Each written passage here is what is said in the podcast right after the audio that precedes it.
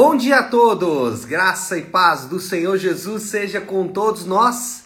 Uma ótima quinta-feira para todos. Hoje é dia 8 de setembro de 2022. Seja muito, muito bem-vindo ao nosso devocional de hoje. E nesta manhã de quinta-feira, nós vamos seguir aí a nossa maratona bíblica. Hoje de volta, né, aos meus aconchegos, né, de volta aqui a, ao meu escritório onde faço devocional normalmente depois de dois dias aí fazendo mais uma vez no hotel lá em Varginha, por causa das aulas em Três Corações, que é, infelizmente chegaram ao fim, infelizmente, porque é um povo muito carinhoso. Mas agora de volta aqui então a esse cenário que já é mais conhecido, nós vamos dar sequência aí à maratona bíblica. Ontem nós não fizemos o devocional, mas eu espero que você tenha lido a Bíblia.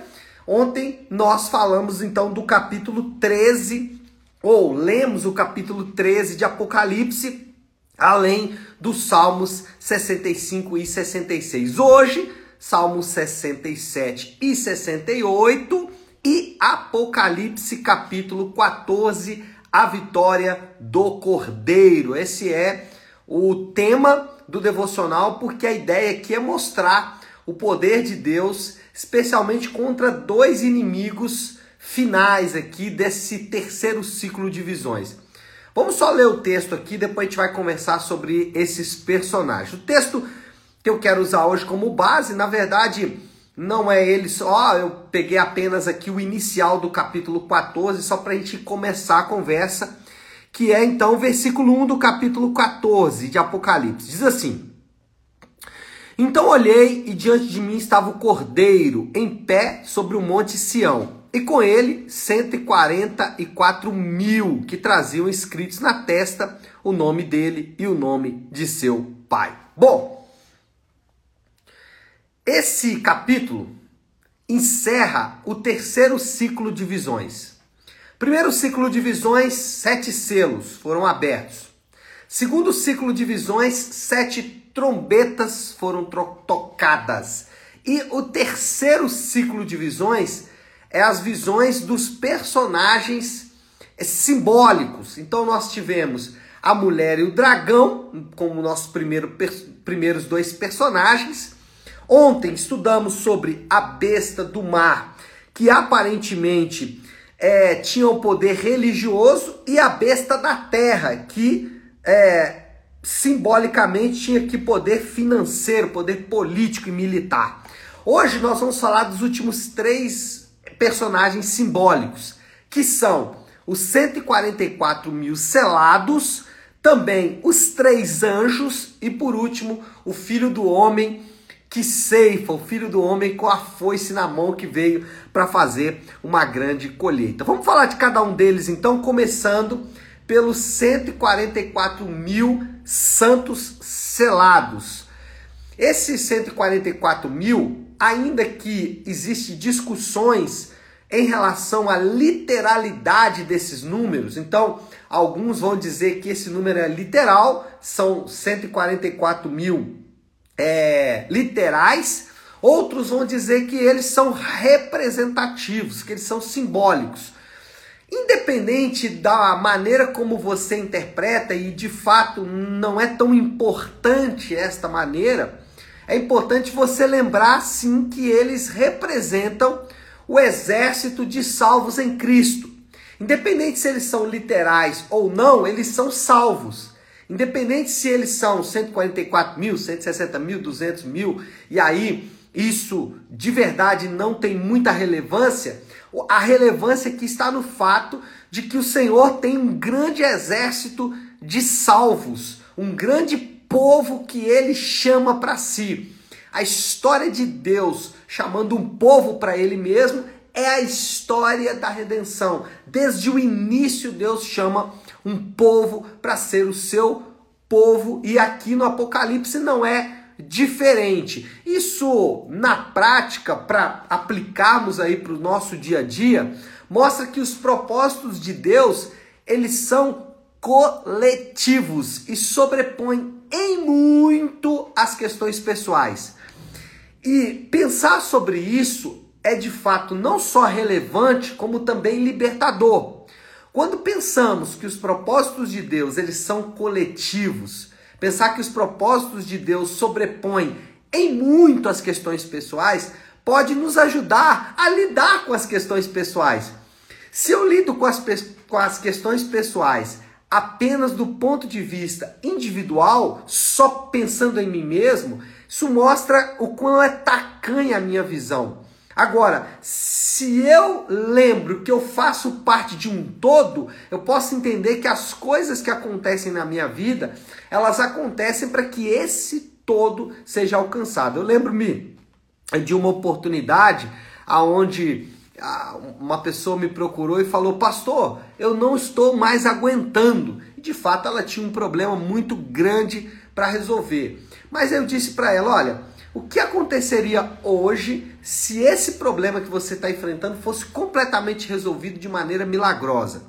Aí ela disse assim: Nossa, mas eu ficaria muito feliz. Nossa, seriam realizados os meus sonhos, né? Se isso acontecesse da noite para o dia. Eu disse: Mas Amanhã, será que surgiriam outros problemas? Ela parou, ficou me olhando e falou: surgiriam.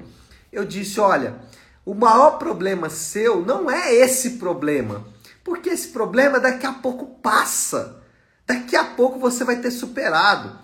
Quantas vezes nós superamos dificuldades que nós imaginaríamos que fosse é, impossível de acontecer? quando eu era bem mais jovem, me converti lá em 2001, eu achava impossível que eu fosse me libertar do vício do cigarro. Eu fumava inveteradamente. E hoje eu olho para trás e faço, cara, aquele problema que era insolúvel foi resolvido. Mas outros surgiram.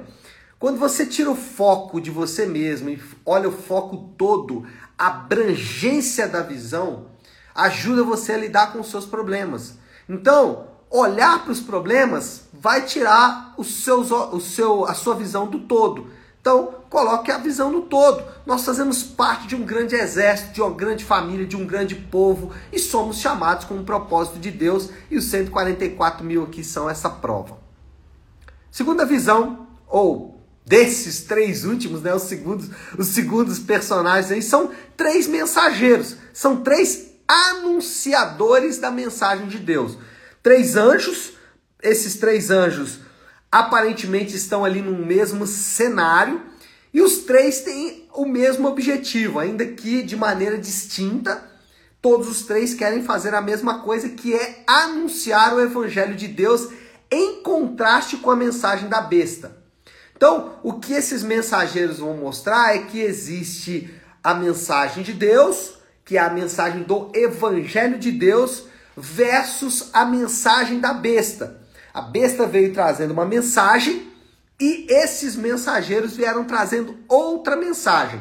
E a ideia é que é contrastar essas duas mensagens para perceber qual delas de fato tem validade. E aí, de maneira é, prática, nós podemos nos lembrar que o Evangelho e a sua mensagem revolucionária é a única maneira de rivalizar com os poderes das trevas. A única forma que nós podemos rivalizar com o poder das trevas, com o poder de Satanás, não é bravateando, né? Não é gritando, Satanás, você não tem poder sobre a minha vida. Isso de fato não gera muito resultado prático contra Satanás. Ele não está muito preocupado com isso. Agora, a mensagem do evangelho ela é revolucionária. E ela é uma mensagem diferente da mensagem da besta. A, a, besta tem uma mensagem e a maneira de rivalizar com esta mensagem é uma outra mensagem. E aí mostrando quanto as duas são distintas e o quanto a mensagem do evangelho é poderosa e revolucionária. Eu vou dar só um exemplo.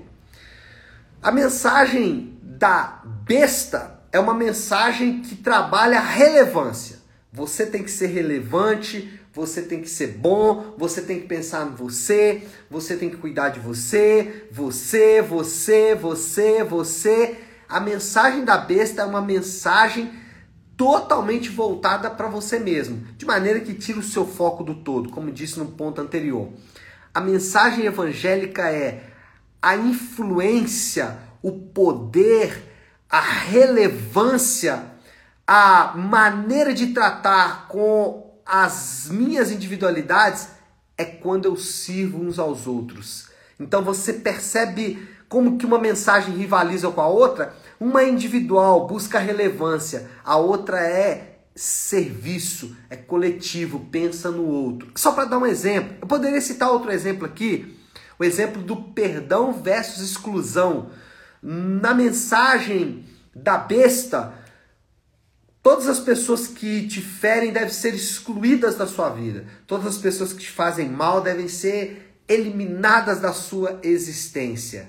A mensagem do evangelho é: todas as pessoas que te fazem mal devem ser perdoadas.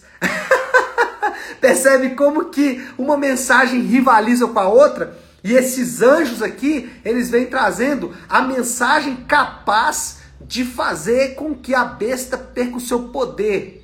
A besta não vai perder o poder através da força militar, da força política, é, de nenhuma marcha é, com o nome de Jesus na frente. Não, a besta não está muito preocupada com isso. A besta está preocupada com um povo que encarna a mensagem do Evangelho e que espalha essa mensagem como eu disse aqui, dando exemplo de dois aspectos simples aqui que foram o serviço e o perdão.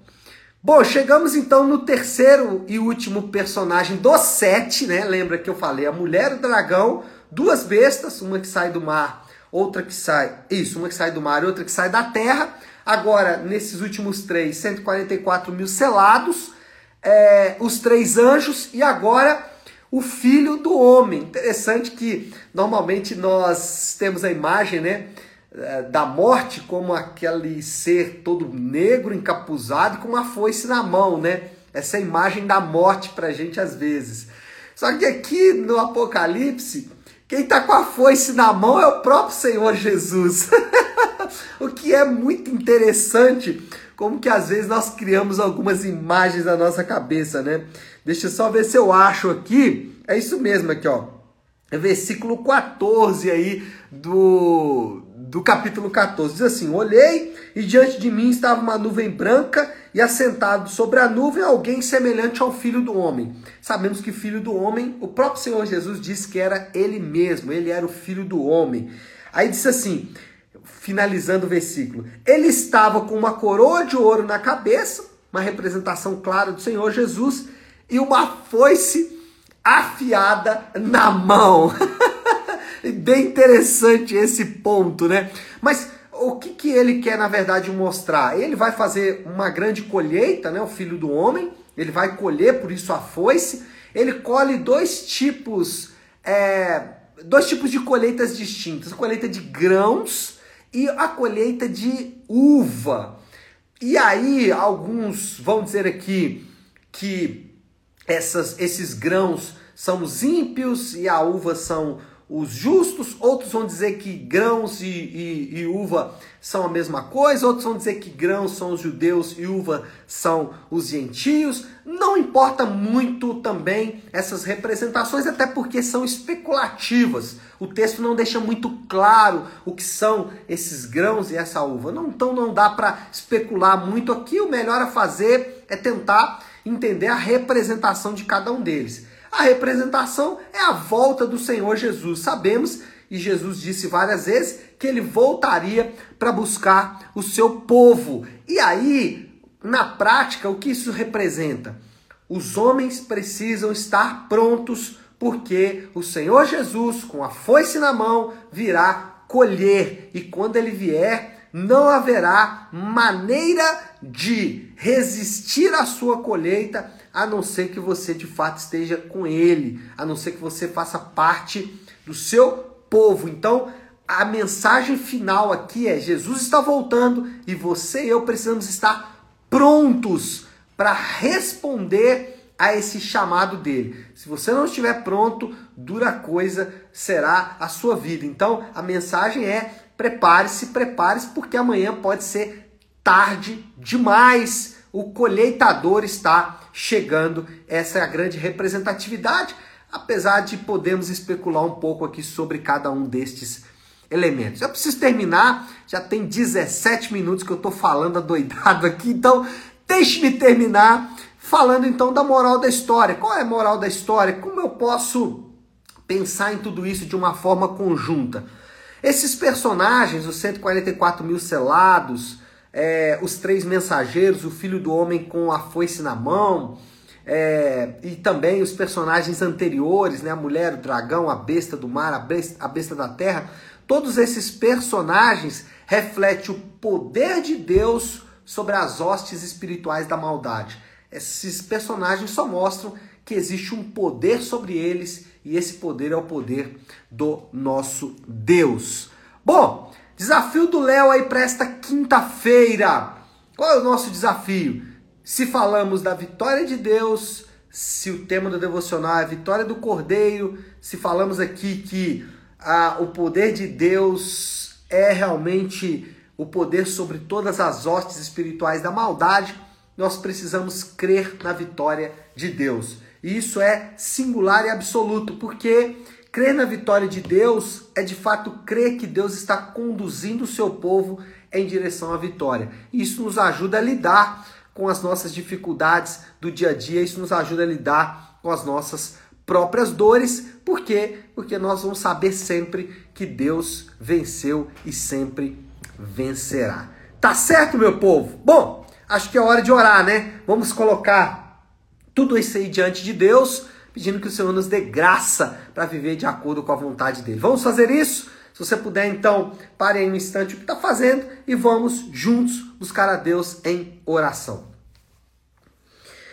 Querido Deus, Pai de graça, Deus de amor, toda misericórdia, é diante do Senhor que nos colocamos nesta manhã para louvar, exaltar e glorificar o teu nome que é santo. Obrigado, Senhor, por esse dia que se inicia, obrigado pela noite de descanso e renovo.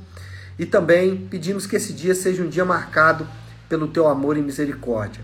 Eu oro por esta palavra, que o Senhor nos dê, Pai, entendimento dela e principalmente que possamos praticá-la, Pai. A tua volta é iminente, a tua volta está cada dia mais próxima. Somos o teu povo, a tua família e aguardamos essa volta com a mensagem do Evangelho em nossas bocas e encarnada em nossas vidas. E nós te agradecemos por isso, pedindo perdão, porque muitas vezes não representamos o Senhor como deveria. E isso nos deixa, Senhor Deus, abatidos, mas não desanimados. Por isso pedimos que o Senhor nos ajude e nós fazemos isso em nome de Jesus. Amém, amém e amém. Amém, meu povo? Bom, então é isso. Nós vamos ficando por aqui. Que Deus te abençoe. Uma ótima, uma excelente quinta-feira para todos. Fiquem com Deus.